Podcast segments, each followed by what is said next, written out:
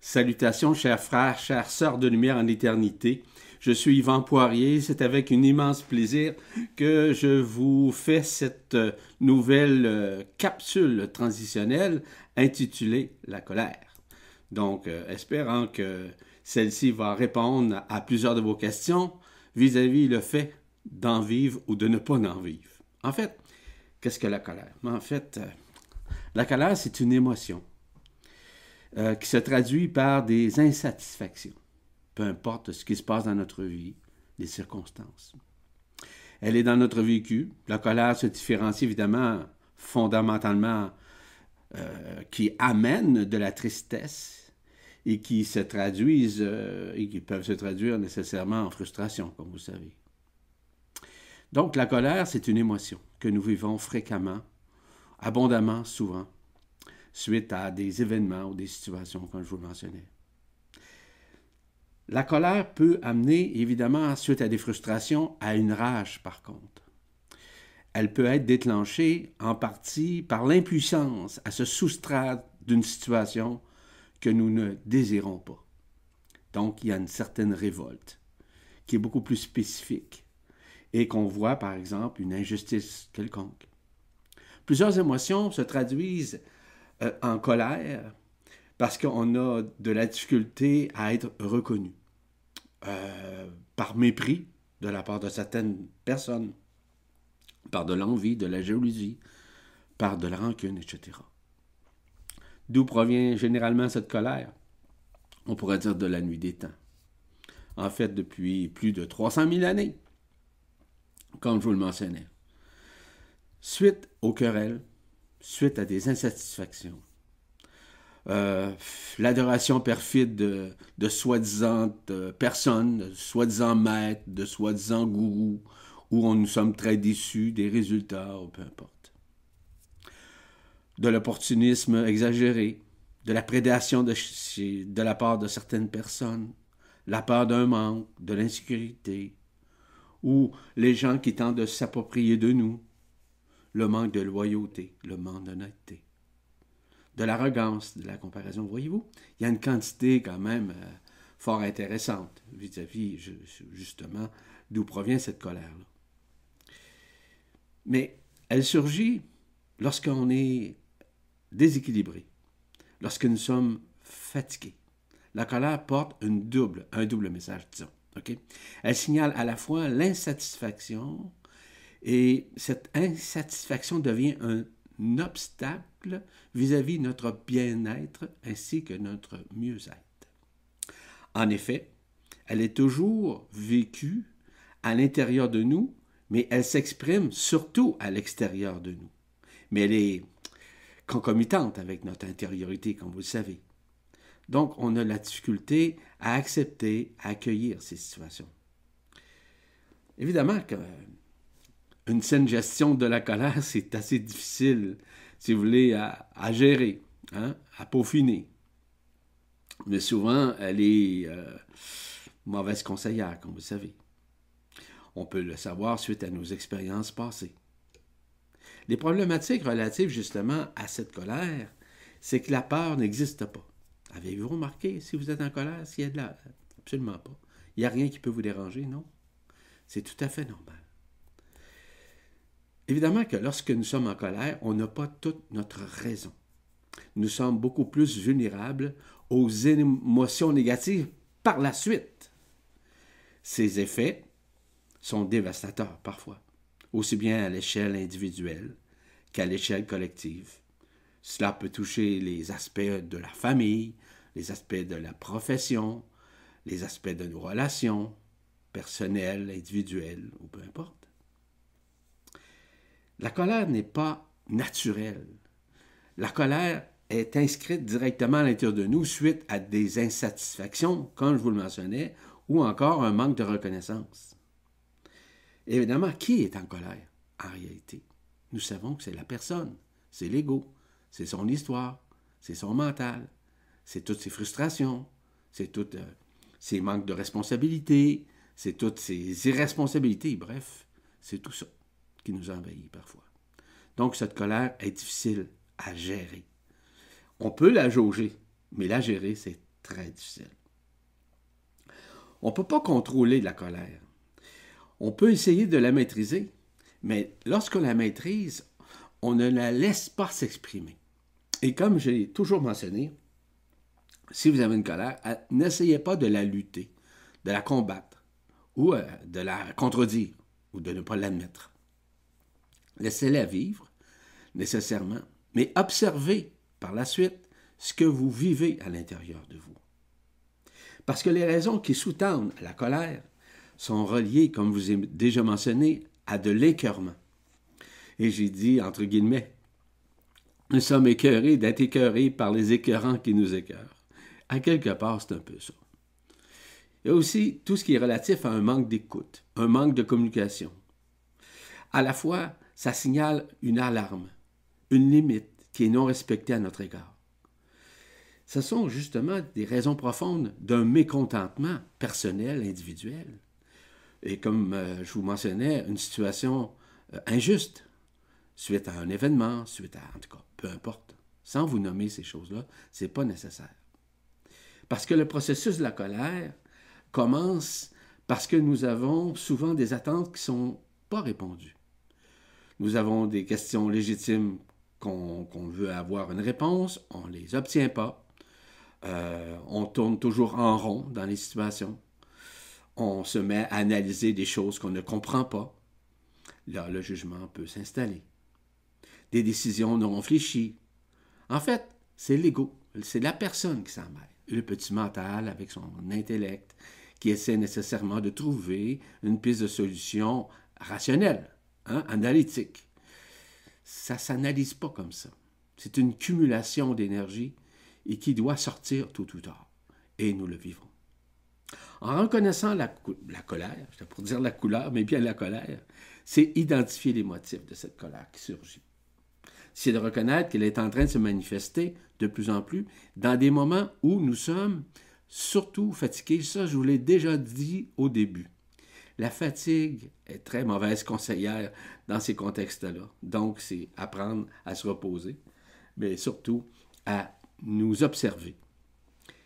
C'est surtout éviter aussi de se sentir coupable après une colère. Parce que, tout comme je le mentionnais lors de la dernière capsule, la culpabilité est intrinsèquement inscrite depuis fort longtemps à l'intérieur de nous, tout comme la colère, la même chose.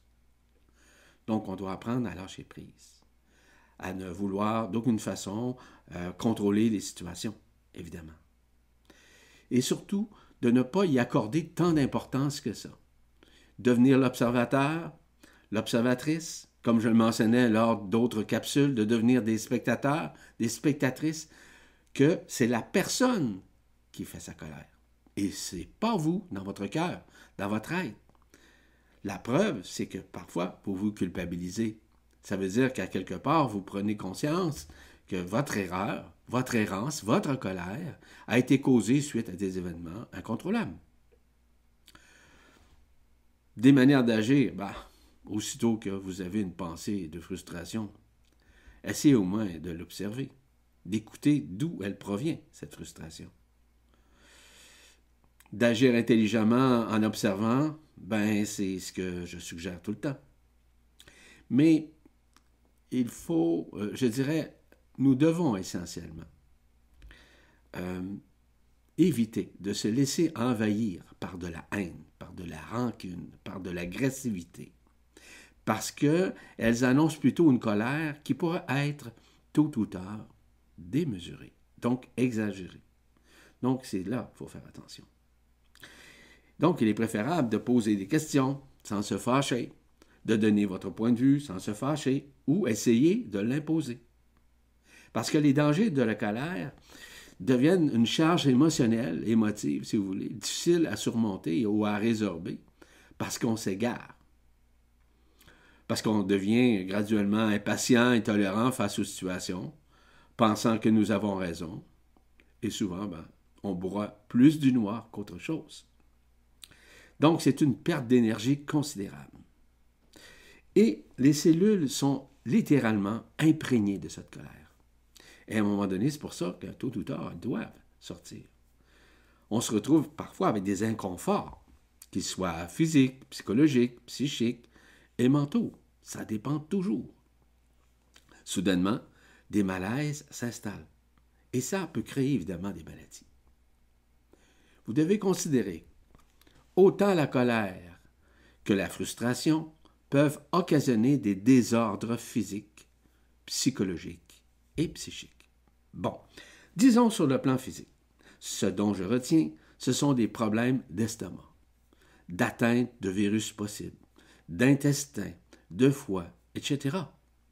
Cela peut amener et engendrer des cancers. La majorité des cancers, et ça c'est prouvé scientifiquement, sont causés par de vieilles colères qui ont été imprégnées et qui sont encore là à l'intérieur des cellules. D'ailleurs, la majorité des cancers sont causés justement par les colères actuelles ou même ancestrales, qui proviennent même de la transgénéralité. La transgénéralité, ça veut dire de nos gènes, de la génétique, de la postgénétique. On peut aller même jusqu'à 7 générations, d'où le sang circule dans notre corps, où on ressent cette colère de nos ancêtres, par exemple. Et ce que je vous dis, ce n'est pas exagéré, c'est la vérité. Au niveau psychologique, cela ramène évidemment à de l'écœurement, je vous l'ai mentionné. Un épuisement professionnel, une fatigue chronique, un burn-out qui tourne en burn-in. Oh! Il y a des erreurs de travail fréquents. Je reviens un peu au burn-in. Le burn-in, c'est quoi? Le burn-in, ça brûle en dedans. Ça brûle de colère. Donc, ça doit sortir tôt ou tard. Et quand ça sort, parfois, c'est pas nécessairement beau à voir, comme vous le savez. Pardon. Une surcharge de responsabilité est trop lourde, difficile à gérer sur le plan psychologique, comme vous savez. Un manque de temps et d'énergie pour composer avec le quotidien, peu importe les responsabilités, qu'elles soient personnelles, qu'elles soient individuelles, qu'elles soient familiales, qu'elles soient professionnelles ou relationnelles, peu importe. Parfois, cela peut concerner qu'on veut ou qu'on aimerait changer le monde, mais on pense beaucoup plus à la vision extérieure qu'à la vision intérieure que nous devons avoir profondément afin d'annihiler justement cette colère, c'est-à-dire d'exprimer ce que nous pensons sans abuser ou sans vexer ou insulter quiconque. Souvent, le regard des situations sont axés sur l'extérieur. C'est en fait, c'est l'oubli du regard intérieur qui tente de nous rejoindre, mais qu'on n'écoute pas. Vous savez, la petite voix, c'est de ça que je vous parle. C'est au-delà même de la spiritualité, qui est plutôt déguisée en croyances, en concepts, en dogmes, ou dans un espoir littéralement impossible à réaliser. Psychiquement, c'est intéressant. Ce sont des blocages au niveau des énergies. Les énergies subtiles, c'est quoi? Bon, on a toujours parlé des chakras, inférieurs ou supérieurs, les corps subtils, autant inférieurs que supérieurs, les couronnes radiantes. Il y a une mauvaise circulation d'énergie qui est évidemment présente. Le corps et la psychologie sont trop dans le faire au lieu d'être dans le moment présent. C'est souvent le manque de reconnaissance de soi et d'autrui. C'est l'amour qui est beaucoup plus dans le paradoxe des sentiments entre le bien et le mal. Un jour, j'aime, le lendemain, je déteste. On peut appeler aussi le manque flagrant de reconnaissance intérieure, je le répète souvent ça. Le manque de discernement entre le bien et le mal, et j'en parle souvent aussi. Il y a aussi une force qui dualise la conscience, une dualité qui se perpétue, au lieu de penser de manière plus neutre. La pensée est souvent polarisée, au lieu d'être dans l'ici et maintenant, au lieu d'avoir cette pensée qui est neutre. Le manque de création de pensée missive nuit abondamment à se reconnaître personnellement. Les priorités sont plus axées sur des croyances extérieures qui maintiennent l'enfermement. Voyez-vous, les raisons qui causent la colère individuelle et celle des peuples, c'est très subtil. Regardez ce qui se passe aujourd'hui. On parle de pandémie, on parle de virus. C'est grave. Regardez le présent, là. Mais le futur qui s'en vient n'est pas nécessairement plus drôle, plus cocasse. Ça va être extrêmement difficile, ce qu'on annonce sur les réseaux. Je ne veux pas vous en parler, ce n'est pas l'objectif de cette capsule. Vous savez, nous avons été enfermés depuis plus de 320 000 années. L'histoire des archontes, etc. L'histoire des annales akashiques, des l'akasha comme tel, où les informations ont été biaisées, ont été enfermantes ou encore falsifiées.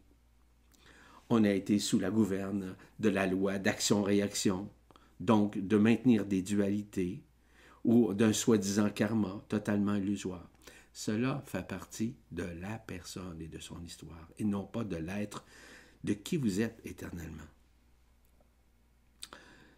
En fait, cette situation qui cause une colère des peuples, ce sont des manifestations de l'Apocalypse qui n'ont pas été révélées et qui sont maintenant à être révélées. Nous aimons beaucoup vivre dans l'éphémère, qui est mis, qui est remis en boucle continuellement. La corruption, ça nous dérange. Les prédations, les cynismes, sous tous ces angles.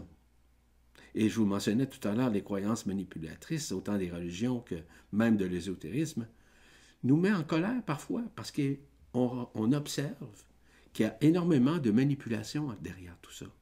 Beaucoup de mensonges, beaucoup d'abus, beaucoup de prédations. Hein? C'est vrai, ça. On voit aussi le non-respect des humains entre eux. Le racisme, le sexisme, l'homosexualité, les transgenres, les différences entre les hommes, les femmes, peu importe. Le fait de nous parler de l'inconnu nous dérange parfois. Les perversités, dis-je bien, l'arrogance, hein, la condescendance, le maintien de la peur, les prédations sous tous ces aspects. Donc, tout ça fait partie de la malveillance. Hein? Les secrets non dévoilés de la création, les scénarios via notre personnalité. Nous avons nous-mêmes créé ce scénario. Et tout ça est derrière nous, mais aussi devant nous, et on doit en discerner. Non seulement la forme, mais surtout la vérité. Ce qui empêche nécessairement d'être en communion avec l'Esprit Saint à l'intérieur de nous, cet Esprit éternel.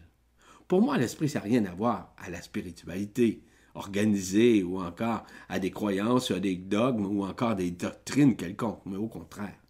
L'Esprit Saint, c'est l'être, c'est l'intelligence de la lumière qui est en nous et qui doit être reconnue.